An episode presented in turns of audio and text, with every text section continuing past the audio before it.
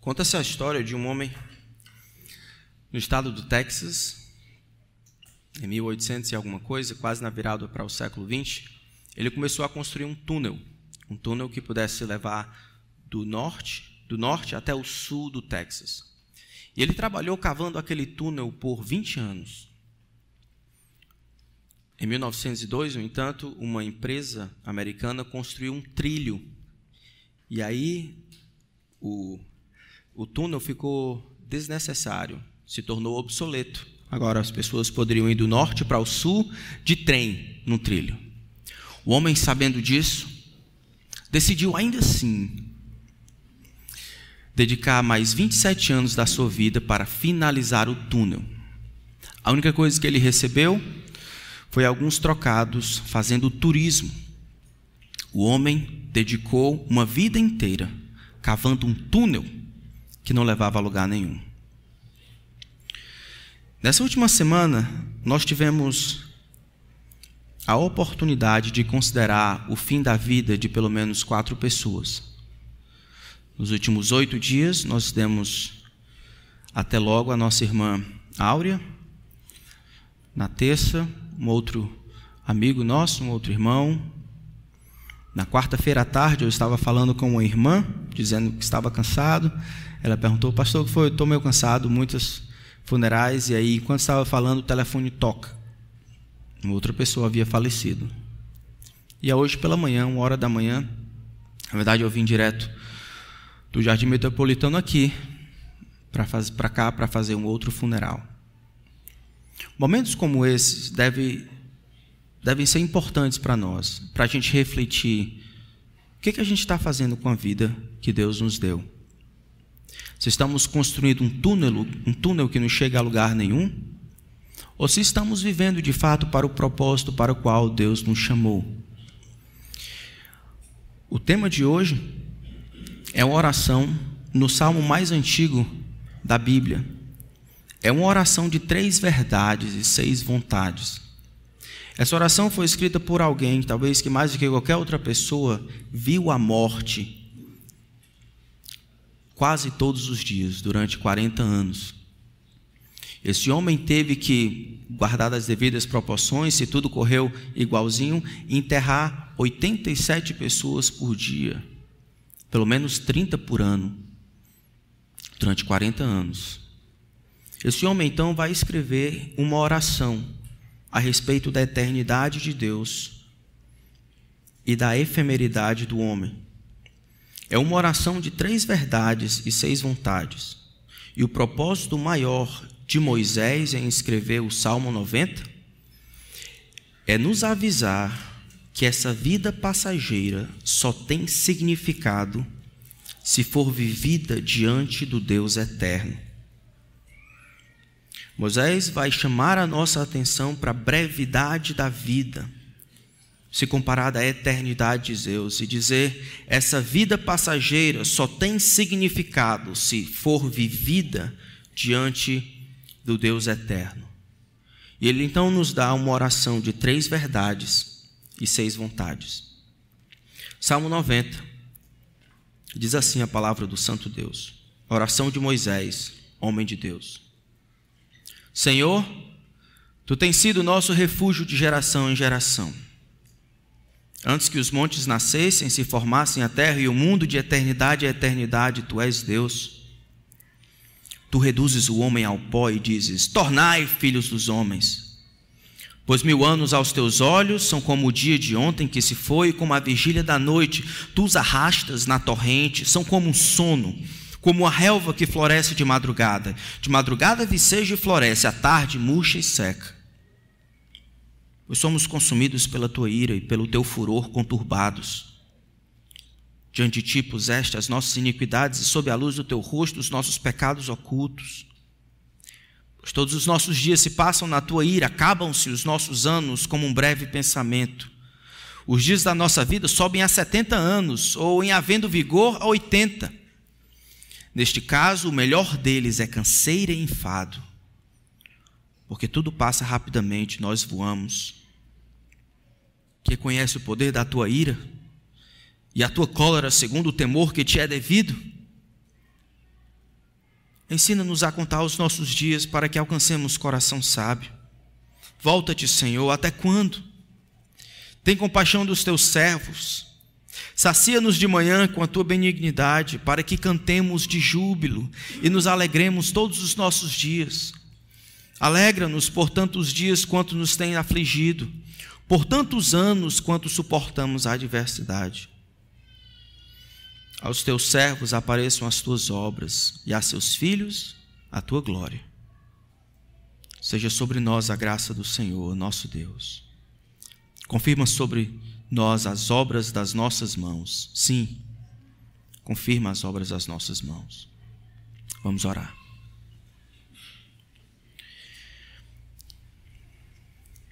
Pai, todos nós mais cedo ou mais tarde, teremos que enfrentar o último inimigo, que é a morte. Durante a vida, o Senhor nos relembra que esse é o nosso final, por meio da morte e do falecimento de pessoas as quais amamos. Eu peço que o Senhor não nos permita perder de vista os ensinos que o Senhor deseja nos dar, as lições que precisamos aprender. Eu peço que essa oração, que o Senhor afirme em nossos corações e mentes as três verdades e nos, nos ajude a orar e desejar essas seis vontades.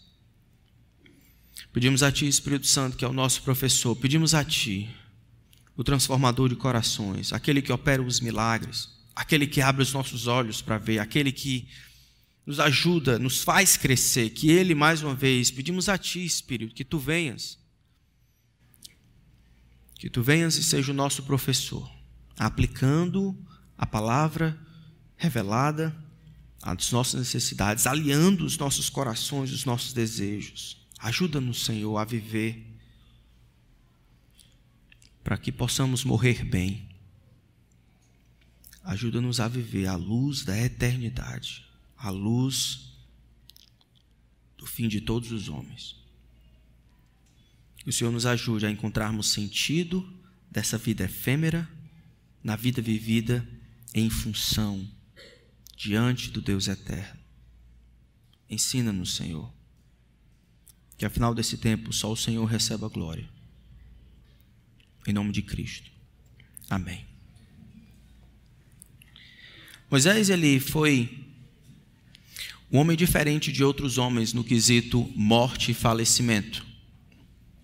Tanto Moisés viu tantos homens de 20 anos para cima falecerem durante um momento de desobediência, quando os homens disseram, desconfiando de que Deus poderia fazer com que aqueles homens, aquela geração, entrassem na terra que Deus havia prometido. Deus então jurou na sua ira: Não entrarão no meu descanso. E toda aquela geração de 20 anos para cima teve que padecer no deserto.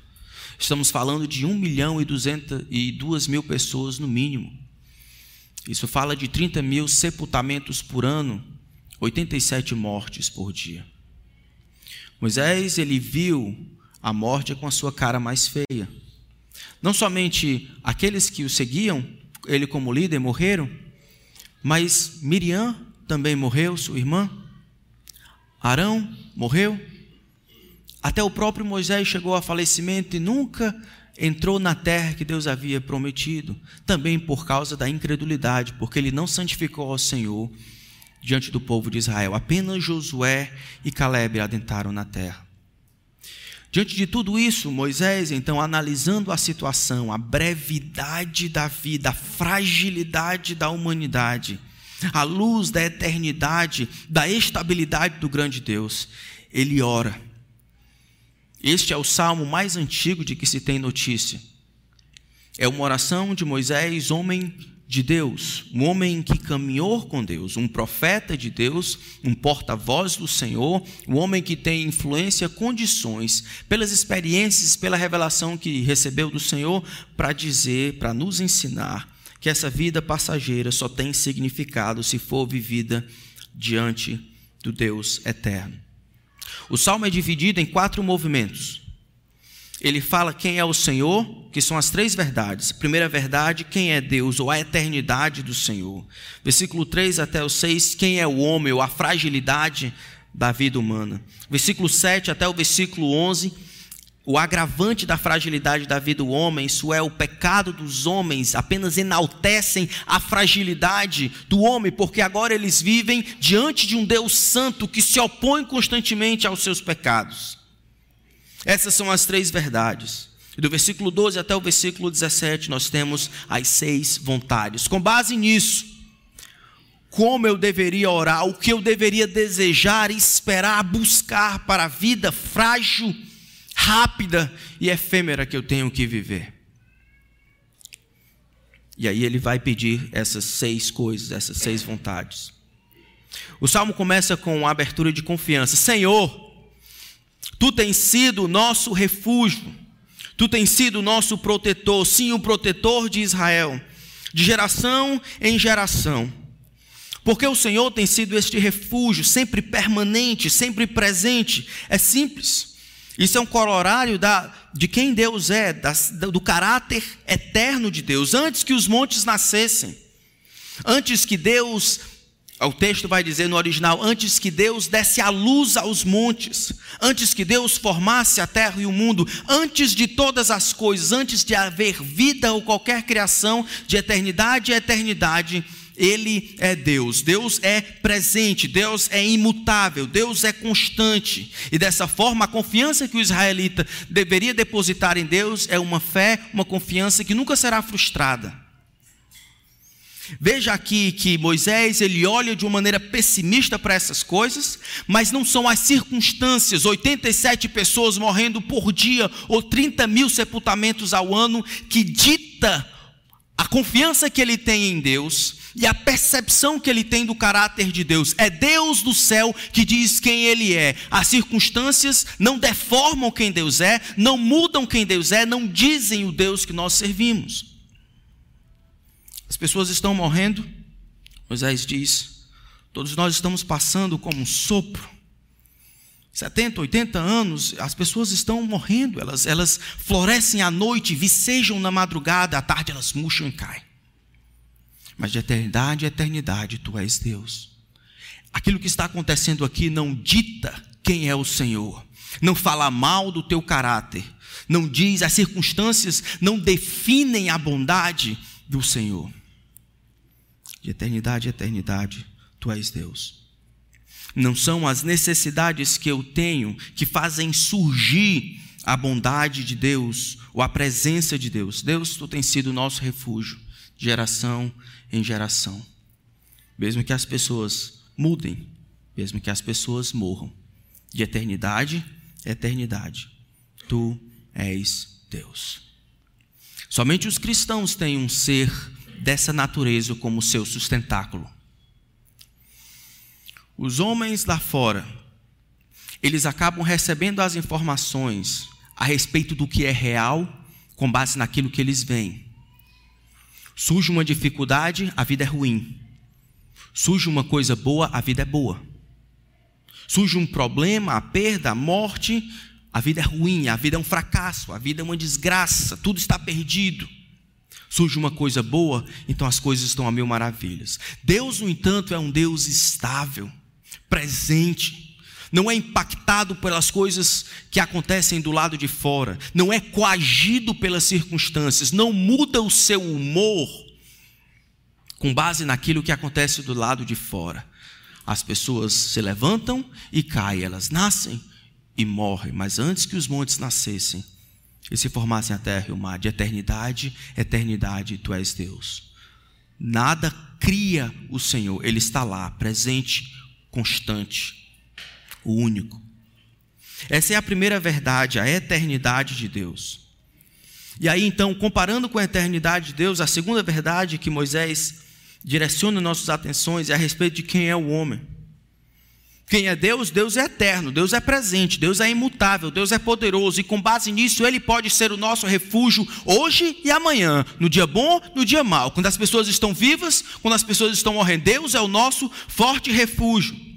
É isso que Ele é. Nós, nós não somos assim. Ele vai dizer: Tu, Senhor, tu reduzes o homem ao pó. Tu decretas o dia de todos eles, tu comandas, tu dizes: tornai descendência de Adão, tornai filhos dos homens, tornai ao pó. Eu os criei do pó e eu retorno vocês ao pó. Eu digo o momento em que as pessoas. E aqui ele faz uma lembrança de Salmo 139. Salmo 139 vai dizer que todos os nossos dias foram escritos e determinados. Quando? Quando nenhum deles havia ainda. Deus não vai seguindo os dias e dizendo, hum, pode ser que demore aqui ou amanhã, não, ou talvez não. Cada um deles escrito e determinado. Não existe nenhuma maneira de contornar quando Deus ordenar que a morte venha nos apanhar. Não existe barganha, não existe mudança, não existe propina, não existe plano de saúde, não existe esconderijo, os nossos dias foram escritos e determinados quando nenhum deles havia ainda. Ninguém rouba os dias das pessoas, é Deus quem estabelece os dias. Eu lembro ajudando um camarada, ele tinha HIV, ele estava nessa fase final, e ele decidiu seguir a Cristo. Nós tivemos o privilégio de servi-lo e acompanhá-lo. E eu estava naqueles momentos em que eu não sabia era hoje ou amanhã, e ele me contou uma história que trouxe tranquilidade ao meu coração. Ele me disse assim: Pastor, nossa, nossa vida está nas mãos de Deus. Quando Deus ordena que a morte venha, é o dia da gente ir. Deixa eu contar uma história para o senhor. E ele contou a história. Ele disse que o homem, fictícia, disse que o homem ele descobriu o dia que iria morrer. E aí ele tentou, de todas as formas, se preparar para aquele dia. E aí caiu o dia da sua morte ser um final, a final da Copa do Mundo. Brasil e Argentina no Maracanã. E ele disse: A morte não vai me pegar lá, não. E aí naquele dia ele se preparou, deixou a barba crescer, ele tinha um cabelão, ele passou um barbeador, ficou completamente careca e ele foi no meio da multidão.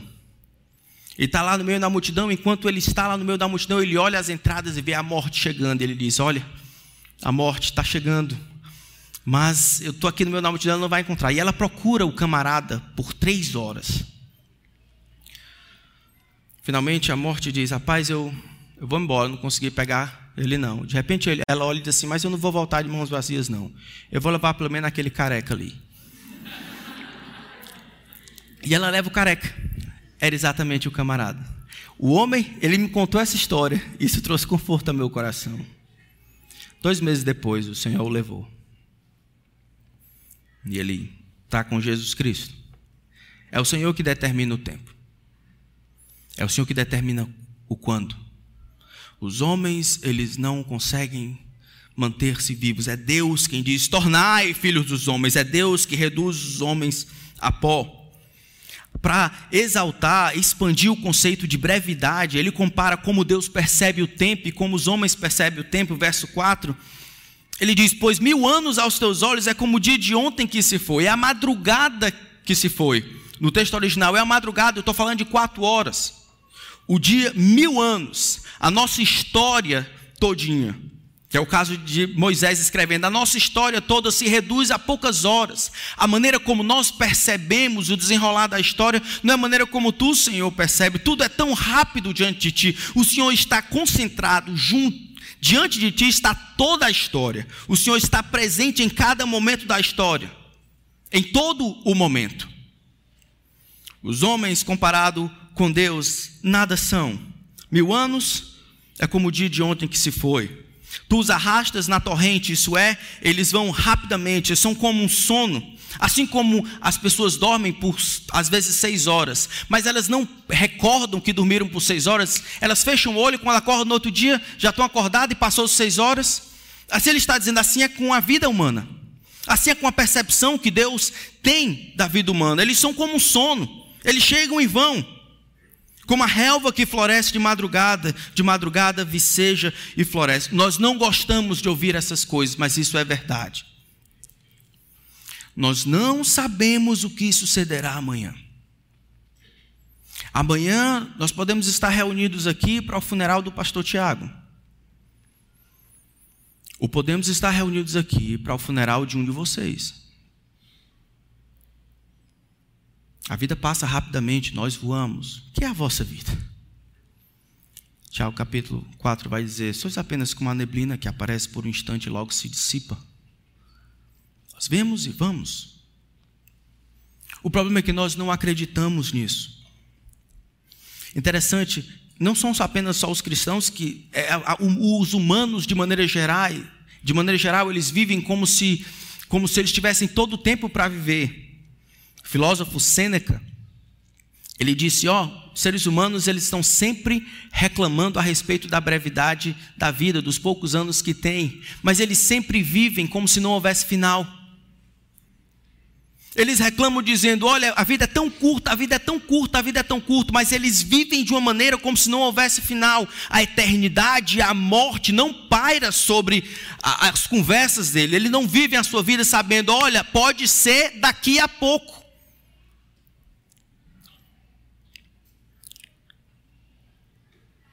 Tu os arrastas na corrente são como um sono, como a relva que floresce de madrugada, viceja e floresce à tarde, murcha e seca. Os homens, eles vêm e vão rapidamente. Eu lembro de uma, de uma vez, era domingo de tarde, ah, eu estava bem no começo do meu ministério. E aí, enquanto estava preparando para o culto à noite, a gente tinha um rodízio ah, entre as famílias, naquele, naquele dia, duas jovens adolescentes estavam limpando a igreja. De repente alguém bate no portão, eram três horas da tarde. E, a, e o comunicado é assim, pastor, o senhor tem que vir aqui. A, a Jéssica, o ônibus passou por cima dela. A Jéssica? A Jéssica tem, tinha, tem 15 anos. A Jéssica, eu, eu, ela estava na sala, eu estava ensinando ela na escola dominical. Ela estava ela tava na sala. Você está dizendo o quê? Então eu corro lá na esquina, aquele negócio tudo lotado. A Jéssica tinha ido se encontrar com o Senhor. É só ir no cemitério. Túmulos com pessoas de dois anos, túmulos com pessoas de 15, de 20, de 30. Nenhum deles acordou de manhã e disse: Hoje será o meu dia. É hoje o momento. Todos eles, a maioria, talvez foram pegues de surpresa. Ninguém acha que ao sair daqui coisas assim irão acontecer. E isso é um problema. Porque não ter a eternidade diante dos nossos olhos faz com que a gente viva para a eternidade no presente. A morte pode ser uma excelente professora para nos ajudar a validar a maneira como vivemos, porque a única maneira de viver essa vida fragmentária, efêmera e passageira é vivê-la em função diante do Deus que é eterno. É a luz da eternidade que as coisas de fato valem a pena. E todos nós passamos. A última pesquisa que eu vi, a cada segundo três pessoas morrem três, seis, nove, doze, quinze. E alguns deles serão nós. E aí? Isso estava escrito no plano de Deus. Isso faz parte da nossa estrutura e a nossa natureza pecaminosa. Os homens terão que enfrentar a morte. Como isso não bastasse, paralelo a essa verdade, nós temos uma outra verdade que exalta, que expande o conceito da fragilidade do homem, começando no versículo 7. Ele diz: Pois somos consumidos pela tua ira, e pelo teu furor nós somos conturbados. Como assim? Não bastasse nós, em nossa estrutura, sermos fracos, sermos efêmeros, se comparado com o Senhor, nós somos como sono que logo vai, como se isso não bastasse, nós temos os nossos membros, essa lei do pecado, esse desejo, essa marca de sermos descendentes de Adão, e por isso os nossos dias, que já são fracos, são consumidos pela tua ira, e no teu furor nós somos conturbados, porque o grande Deus, o Santo Deus, ele vê os nossos pecados, as nossas iniquidades, sobre a luz do teu rosto, os nossos pecados ocultos. Os nossos pecados, eles exaltam a nossa fragilidade, porque nenhum pecado, por mais oculto que seja, ficará impune. O grande Deus, ele precisa responder a esses pecados. Se temos Cristo, Ele irá punir os nossos pecados em Cristo. Se temos Cristo e continuamos em pecado, Ele irá nos disciplinar. As duas coisas estão envolvidas essa fragilidade. Pois todos os nossos dias se passam na tua ira. Verso 9: Acabam os nossos anos como um breve pensamento, os dias da nossa vida sobem a 70, havendo força a 80. Mas o melhor deles é canseiro e enfado. Eu sei que é uma visão muito pessimista, mas a visão é realista.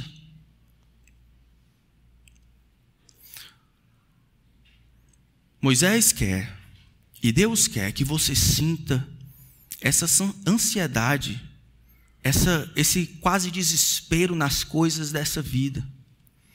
Ele quer utilizar a morte como um, uma escada, como uma alavanca para lhe ajudar a subir, para olhar a vida à luz da eternidade e perceber que nada nessa vida passageira pode de fato conferir sentido a ela. Força! 70, 80 anos, o máximo que você vai conseguir é enfado e canseira. Muitos depósitos, muito dinheiro para muitos anos, que é a vossa vida? Nenhum de nós, por mais rico que esteja, mais saudável que esteja, pode manter a nossa alma dentro do corpo. É Deus quem determina essas coisas. E como se não bastasse os nossos próprios pecados, eles afirmam a nossa fragilidade, eles depõem contra nós, eles destroem qualquer possibilidade de, de fato, nos mantermos vivos. Verso 11 ele diz: Quem conhece o poder da tua ira? E a cólera segundo o temer que te é devido. Uma melhor tradução seria observando a tua ira contra os nossos pecados. Eu gostaria de encontrar uma pessoa que teme na proporção que a tua ira exige. Quem conhece o poder da tua ira contra os nossos pecados e a tua cólera, segundo o temor que te é devido, o fato do Senhor estar irado contra os nossos pecados, isso demanda de nós um respeito uma reverência que eu não tenho encontrado ainda. É isso que Moisés está dizendo. Os homens deveriam perceber que Deus Santo está irado contra os seus pecados. Lembre, essas pessoas enfrentavam a morte o dia todo. Acordavam de manhã e será, quem será vai ser hoje? Porque Deus disse que essas pessoas terão que ficar sepultadas no deserto. Quem será? Moisés, mesmo assim, diz: Olha, nós vemos a tua ira, mas eu gostaria muito de ver um respeito reverente que seja proporcional à tua santidade que é revelada na tua ira contra os nossos pecados. Porque os homens estão vivendo de maneira utilitária porque os homens estão vivendo como se o amanhã fosse certo. Porque os homens, apesar de reclamarem a respeito da brevidade da vida, eles estão vivendo como se durassem para sempre. Essas são as três verdades. Deus é eterno, estável, imutável, presente, Nada muda o seu ser. Dessa forma, confiar no Senhor é confiar no lugar certo. Ele é o nosso refúgio de eternidade a eternidade, ele é Deus. Isso é completamente diferente dos homens. O que é o homem? O homem é uma neblina, o homem, o homem é passageiro, o homem é efêmero, o homem é, é, ele é transitório. Esse é o homem. O homem é frágil por causa dos seus membros, o homem é frágil porque eles morrem rápido, o homem é frágil porque a percepção que ele tem da realidade é, é tosca errada, ele se acha imortal, capaz. Como se isso não bastasse, ele deveria ver na, na reação de, amorosa e justa desse Deus contra os seus pecados, uma exaltação da fragilidade do homem. Sim, o homem é frágil, é frágil porque é humano e é frágil ainda mais porque é pecador. Sendo pecador, ele exige, ele demanda que o grande Deus responda com ira. E eu gostaria muito de que os homens, olhando o Deus Santo, respondessem a essa santidade com o temor que lhe é devido. Essas são as verdades que eu gostaria que nós aprendêssemos antes de morrer.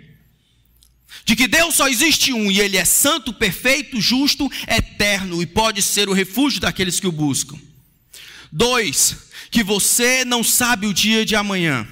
De que você é frágil, que você é passageiro, que você não consegue se manter vivo. Três, que eu e você somos pecadores E os pecados apenas enaltecem a nossa fragilidade. O que, é que a gente faz então em relação a isso? Como a gente responde, como a gente ora, como a gente reage de acordo com essas verdades? Como eu falei para vocês, é uma oração de três verdades e seis vontades.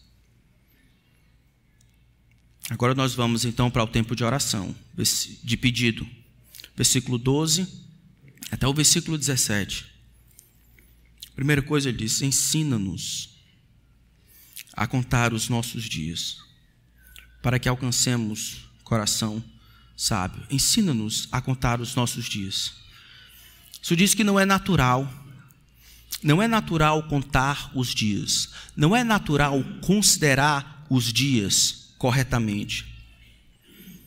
Não é natural. Alexandre o Grande, ele só conseguiu conquistar o que conquistou por causa do seu pai, Filipe da Macedônia, Filipe II. Filipe II tinha dois homens que tinham um trabalho muito interessante. Ele conseguiu unificar as cidades da Grécia e as cidades unificadas conseguiram tomar conta quase do mundo inteiro. Ele tinha dois homens que serviam na sua corte. Os homens tinham a seguinte função: um deveria falar para Felipe todas as manhãs: Felipe, lembre-se que você é apenas um homem. O outro deveria falar para Felipe antes de dormir: Felipe, você se lembrou de que era apenas um homem? Essa consciência de que, sendo homem, não se vive eternamente, ela precisa ser algo aprendido. Precisamos educar nós que estamos seguindo a Cristo a considerar os nossos dias como bênção de Deus. Precisamos orar para que Deus, do alto da sua glória, nos ajude a viver como de fato deveríamos viver à luz da eternidade. Deveríamos orar, Senhor, me ensina a contabilizar os meus dias, Senhor, me, me ensina a cuidadosamente verificar os dias que já passaram, para que eu veja mais ou menos os dias que me restam. Senhor, me ajuda a considerar os dias, os anos, os momentos, de tal forma que, em resultado da minha percepção de como a vida é passageira, é rápida, eu contando a efemeridade da minha vida, eu desenvolvo um coração cheio de sabedoria. A primeira coisa que ele pede, a sua primeira vontade é ter um coração sábio. Essa sabedoria é fruto da reflexão a respeito da brevidade da vida. Não é uma coisa que se nasce com ela, é uma coisa que se aprende ao longo do tempo. Deuteronômio capítulo 32, versículo 29, Moisés já tinha dito. Ele diz no cântico que Moisés falou ao povo depois que eles cruzaram o mar vermelho, ele diz: Porque o meu povo é gente falta de conselhos, neles não há entendimento. E aí ele pede: Tomara fossem eles sábios. O que você quer dizer, Moisés? Entenderiam isto e atentariam para o seu fim. É nesse mesmo sentido que Eclesiastes capítulo 7 vai dizer: é muito melhor ir na casa onde há luto do que na casa onde há nascimento, porque ali se observa o fim de todos os homens. Existe grande instrução e sabedoria, saber que nós temos um final e esse final nós não sabemos quando chegará. Ensina-me, Senhor, a contar os meus dias. Me faz entender que os nossos dias eles têm um começo, um meio e um fim, de maneira que eu compreenda, que eu adquira, que eu desenvolva sabedoria no meu coração. Nos ensina a considerar a nossa mortalidade, de maneira que vivemos uma vida sábia. Nos ensina a contar cuidadosamente os nossos dias, de maneira que possamos desenvolver a sabedoria em nossos corações. Me ensina, Senhor, que é eterno só o Senhor, não eu. De maneira que eu obtenha um coração sábio. Nós não somos assim, irmãos. Nós não vivemos para a eternidade tantas vezes. Nós, rapidamente, nós temos a tendência de esquecer que vamos morrer. Temos a frequência de ignorar qualquer assunto a respeito de morte como que evitando que eu irei morrer, pode ser logo. Isso faz um mal ao coração. Nós temos a tendência de amar, porque ignoramos que vivemos para a eternidade, os mesmos brinquedos que o mundo ama, e a começar a me encaixar nas mesmas formas que o mundo tem, e a amar as coisas que os outros amam, e a começar a chamar essa terra de lar, e a começar a chamar os luxos de necessidades, e os, a começar a usar o dinheiro da mesma forma que os incrédulos, que não têm nenhuma esperança e vivem para amontoar as coisas dessa vida. Eu me esqueço da guerra. Não penso que nas pessoas que estão perecendo, não penso em missões, nas pessoas não alcançadas, elas desaparecem da minha mente. Eu paro de sonhar nos triunfos da graça, mergulho numa mentalidade secular que olha primeiro para aquilo que o homem pode fazer e não para Deus que sustenta o homem. Essa é uma doença terrível. E somente a morte pode ajudar você. A morte coloca a vida em perspectiva. A morte coloca a vida em perspectiva. Ela vai ensinar para você o que de fato vale a pena. E se não vale a pena, não faça. Se não passa na morte, não passa do crivo da morte, mude de profissão, mude de relacionamento, mude de investimento. No final das contas, é o que passa, é o que vence, é o que cruza, é o que atinge a eternidade que conta. Não as coisas que nascem, crescem e morrem aqui. Ele continua dizendo: Volta-te, Senhor, até quando? Tem compaixão de nós, os teus servos. Não somente me dá um coração sábio, mas me dá ver, viver os meus dias provando da tua compaixão. Senhor, retorna. Interessante que o versículo 13 ele retorna ao assunto que ele começou no versículo 3. Tu reduzes o homem ao pó e dizes: tornai. Os homens tornam ao pó. Mas o que Moisés quer ensinar é que os seus servos vão experimentar o retorno do Senhor. Verso 14: nos sacia de manhã, satisfaz a nossa alma, nos dá um coração que goza da tua benignidade para que nós respondamos a essa benignidade que o Senhor nos deu de manhã, cantando de júbilo, alegria. A palavra aqui significa cantando alto, cantando com toda a confiança, cantando com alegria. Mesmo essa vida desgraçada, ela só pode, e efêmera, ela só pode encontrar sentido e alegria verdadeira quando experimentamos a benignidade que vem do Senhor.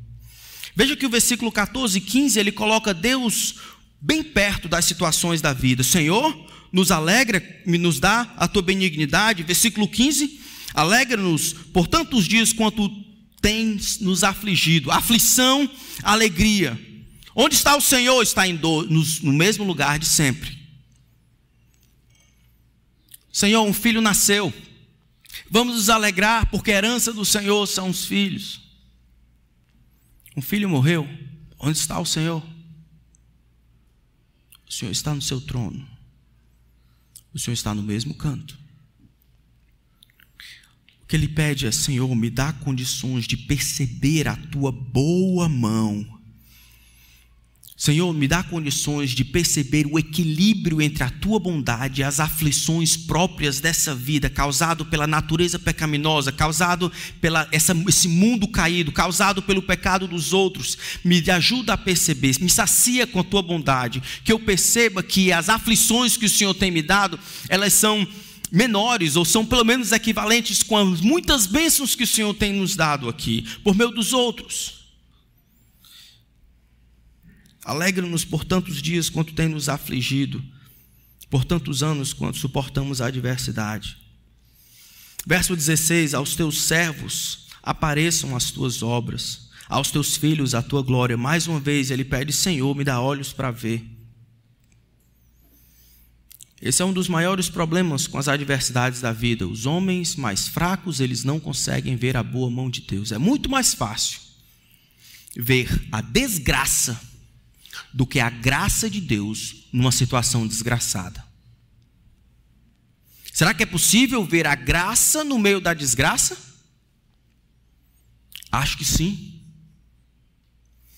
No primeiro pecado, em Gênesis capítulo 3, quando o homem, sem nenhuma razão, nenhuma justificativa, trai o amor de Deus, é Deus quem vem ao encontro do homem e pergunta: Onde estás? O que é isso? Isso é graça de Deus vindo ao encontro do homem quando o homem, numa situação desgraçada, merecia ser banido da presença de Deus. É Deus quem vem ao encontro do homem pela viração do dia. E quando Adão se esconde da presença do Senhor, é Deus quem pergunta: Adão, onde estás? É Deus quem providencia a promessa do redentor, é Deus. A mesma coisa que, Senhor, nos dá olhos para ver que apareçam as tuas obras, que elas sejam percebidas pelos meus olhos. Da mesma forma, a tua glória. E por último, que a tua graça, a graça do Senhor, confirme as obras das nossas mãos. No repente, essas seis vontades ficariam assim. Nessa vida passageira, eterno Deus, assim será a minha oração me ensina sabedoria, me ajuda a contar meus dias. Volta-te, Senhor, até quando? Dá-me tua compaixão. Nessa vida passageira, sacia a minha alma com a bondade da tua mão, me faz cantar de júbilo, mesmo nos poucos ou muitos dias maus, e alegra o meu coração. Nessa vida passageira, dá-nos ver as tuas obras, a nós, teus filhos, tua glória e tua graça, sempre ela companheiro de todas as horas, sustente nossas mãos e nossa história e confirme as obras de nossas mãos. Era assim que deveríamos orar. Senhor, o mundo está frágil, está passando, o Senhor é eterno, eu sou pecador. Me ensina a contar os meus dias, que eu atente à brevidade da minha vida e eu adquira um coração sábio. Senhor, sacia, vem e me trata com compaixão, de acordo com a tua misericórdia. Senhor, vem e equilibra essa vida difícil com a tua bondade. Dá-me olhos para ver a tua mão e aos meus filhos, ajude-os a ver a tua glória. Senhor, que a tua graça me acompanhe e que ela, ela estabeleça as obras das minhas mãos, que ela confirme que o Senhor se agrade do que eu tenho realizado durante esses poucos anos que eu tenho. A luz da eternidade, irmãos, era assim que deveríamos viver. Efésios 5, 15 e 17 diz: Portanto, vede prudentemente como andais, não como necios, e sim como sábios, remindo o tempo, porque os dias são maus. Por esta razão, não vos torneis insensatos, mas procurai compreender a vontade do Senhor. Se isso aqui é verdade, invista no que é eterno mais do que é passageiro. Invista naquilo que vai ficar. Não estou pensando apenas nos recursos, estou pensando nos relacionamentos. O que, que vai ficar? É mais importante você assistir um jogo e ficar fadado olhando essas coisas no Instagram e outras coisas do que ter uma boa conversa com a sua esposa, de amar a sua esposa, jogar bola com os seus filhos. O que que fica no final das contas? É você ter um nome, é você ter o respeito, é você deixar um legado, ou você ensinar aos outros ao seu redor, trazendo Jesus para toda a conversa, estimulando os homens a amarem a Deus sobre todas as coisas. São os prazeres que vão ficar? Ou é aquilo que é feito em benefício do outro para a glória de Deus? Vocês têm que decidir. Quando agora? Esse culto vale ou não? A atenção de vocês vale ou não? Essa vida passageira só pode, só tem significado se vivida à luz do Deus eterno. Vocês lembram da história de Lucas capítulo 12, versículo 13 a 21? Vamos abrir lá. Essa história foi contada por Cristo para ajudar os homens a se livrarem da cobiça. Mas o problema desse homem é que ele não considerou a brevidade da vida. Lucas capítulo 12, verso 13. Nesse ponto, o homem que estava no meio da multidão, ele falou: Mestre, ordena meu irmão que reparta comigo a herança. Mas Jesus respondeu: Homem, quem me constituiu juiz ou partidor entre vós? Então lhes recomendou: Tende cuidado e guardai-vos de toda e qualquer avareza ou cobiça, porque a vida de um homem não consiste na abundância dos bens que possui. E lhes proferiu ainda uma parábola, dizendo: O campo de um homem rico produziu em abundância. E ele raciocinava consigo mesmo, dizendo: Que farei, pois não tenho onde recolher os meus frutos? Problema bom, né? Não sabe onde botar dinheiro. Ganhou dinheiro demais, não sabe com o que gastar. E disse: Farei isto: destruirei os meus celeiros reconstruí-los-ei maiores, e aí recolherei todo o meu produto, todos os meus bens, então direi à minha alma: alma, tens em depósito muitos bens para muitos anos. Descansa, come, bebe, regala-te, isso é, chegou a tua vez. Era o que você estava esperando. Tudo está nas tuas mãos. Come, bebe, regala-te. Não é o que o mundo faz? Come, bebe e faz festa. Não é assim? Essa é uma maneira de, de aproveitar a vida. Como é que a gente aproveita a vida? A gente come, bebe e faz festa. Eu entendo que quando aqueles que não têm esperança vivem assim, mas nós, os crentes, a vida é só comer, beber e fazer festa?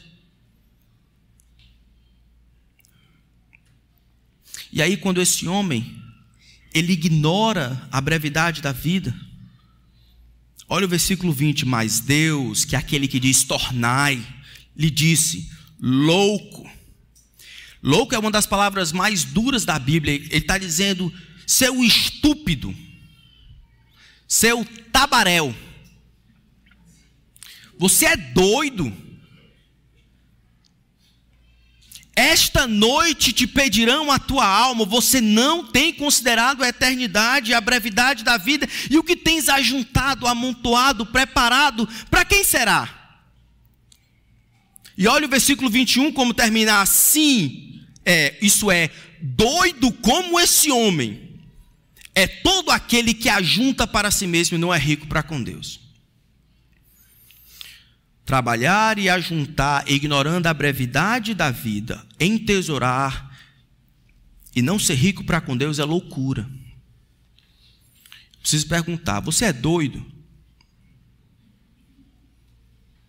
Se você trabalha e faz os seus investimentos e vive a sua vida ignorando que a vida é breve, ignorando que riqueza verdadeira é aquela que passa os portais da morte e chega até o céu, é aqueles que são ricos para com Deus. Se você não faz isso, não é rico para com Deus, você é louco. É isso que a Bíblia diz. Todos nós temos uma parte de loucura no nosso coração. Quando ignoramos a brevidade da vida, à luz da oração de três verdades e seis vontades, investe naquilo que é eterno, não naquilo que é passageiro. Você seja rico, mas rico para com Deus, que é o que conta, que é a única coisa que dura. Deseje também as coisas certas Talvez não a ausência de problemas. Moisés não pede por isso.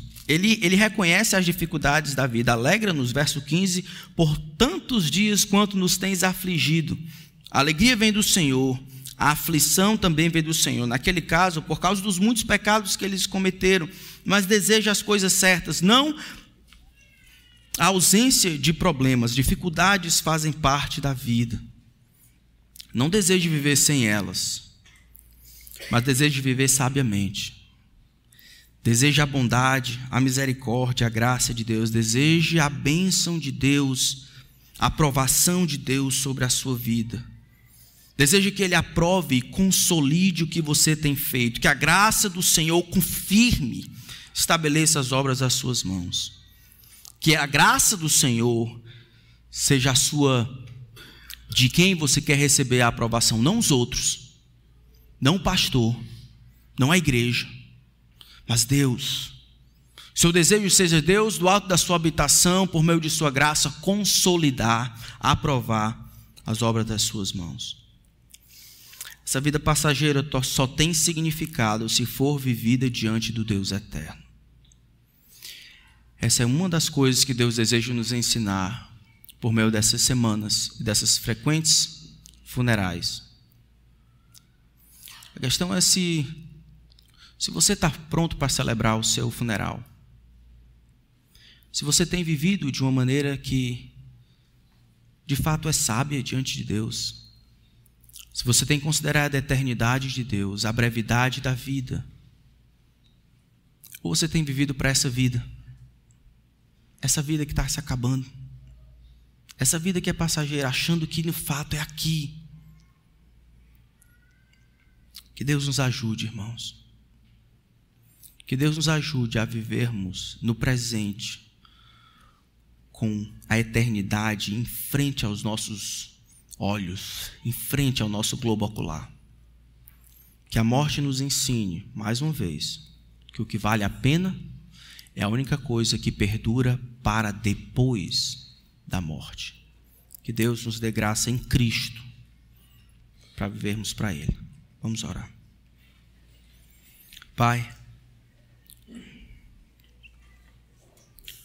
O Senhor sabe a loucura do nosso coração, a tolice. Tanto eu quanto os meus irmãos, nós temos uma tendência natural de vivermos para essa vida, para sermos grandes aqui, poderosos aqui, influentes aqui.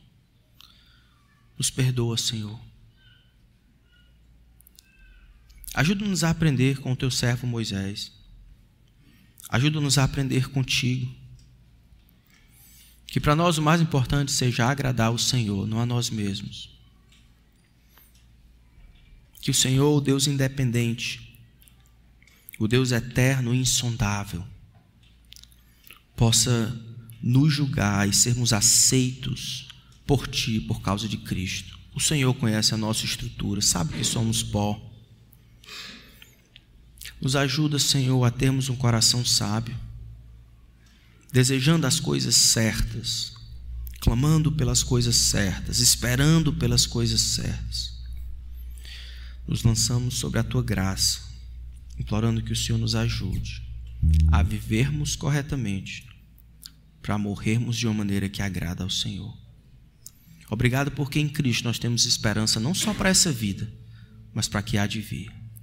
Sendo que o Senhor Jesus venceu a morte, Todos aqueles que estão seguindo Cristo não morrerão eternamente, mas viverão para sempre com Cristo.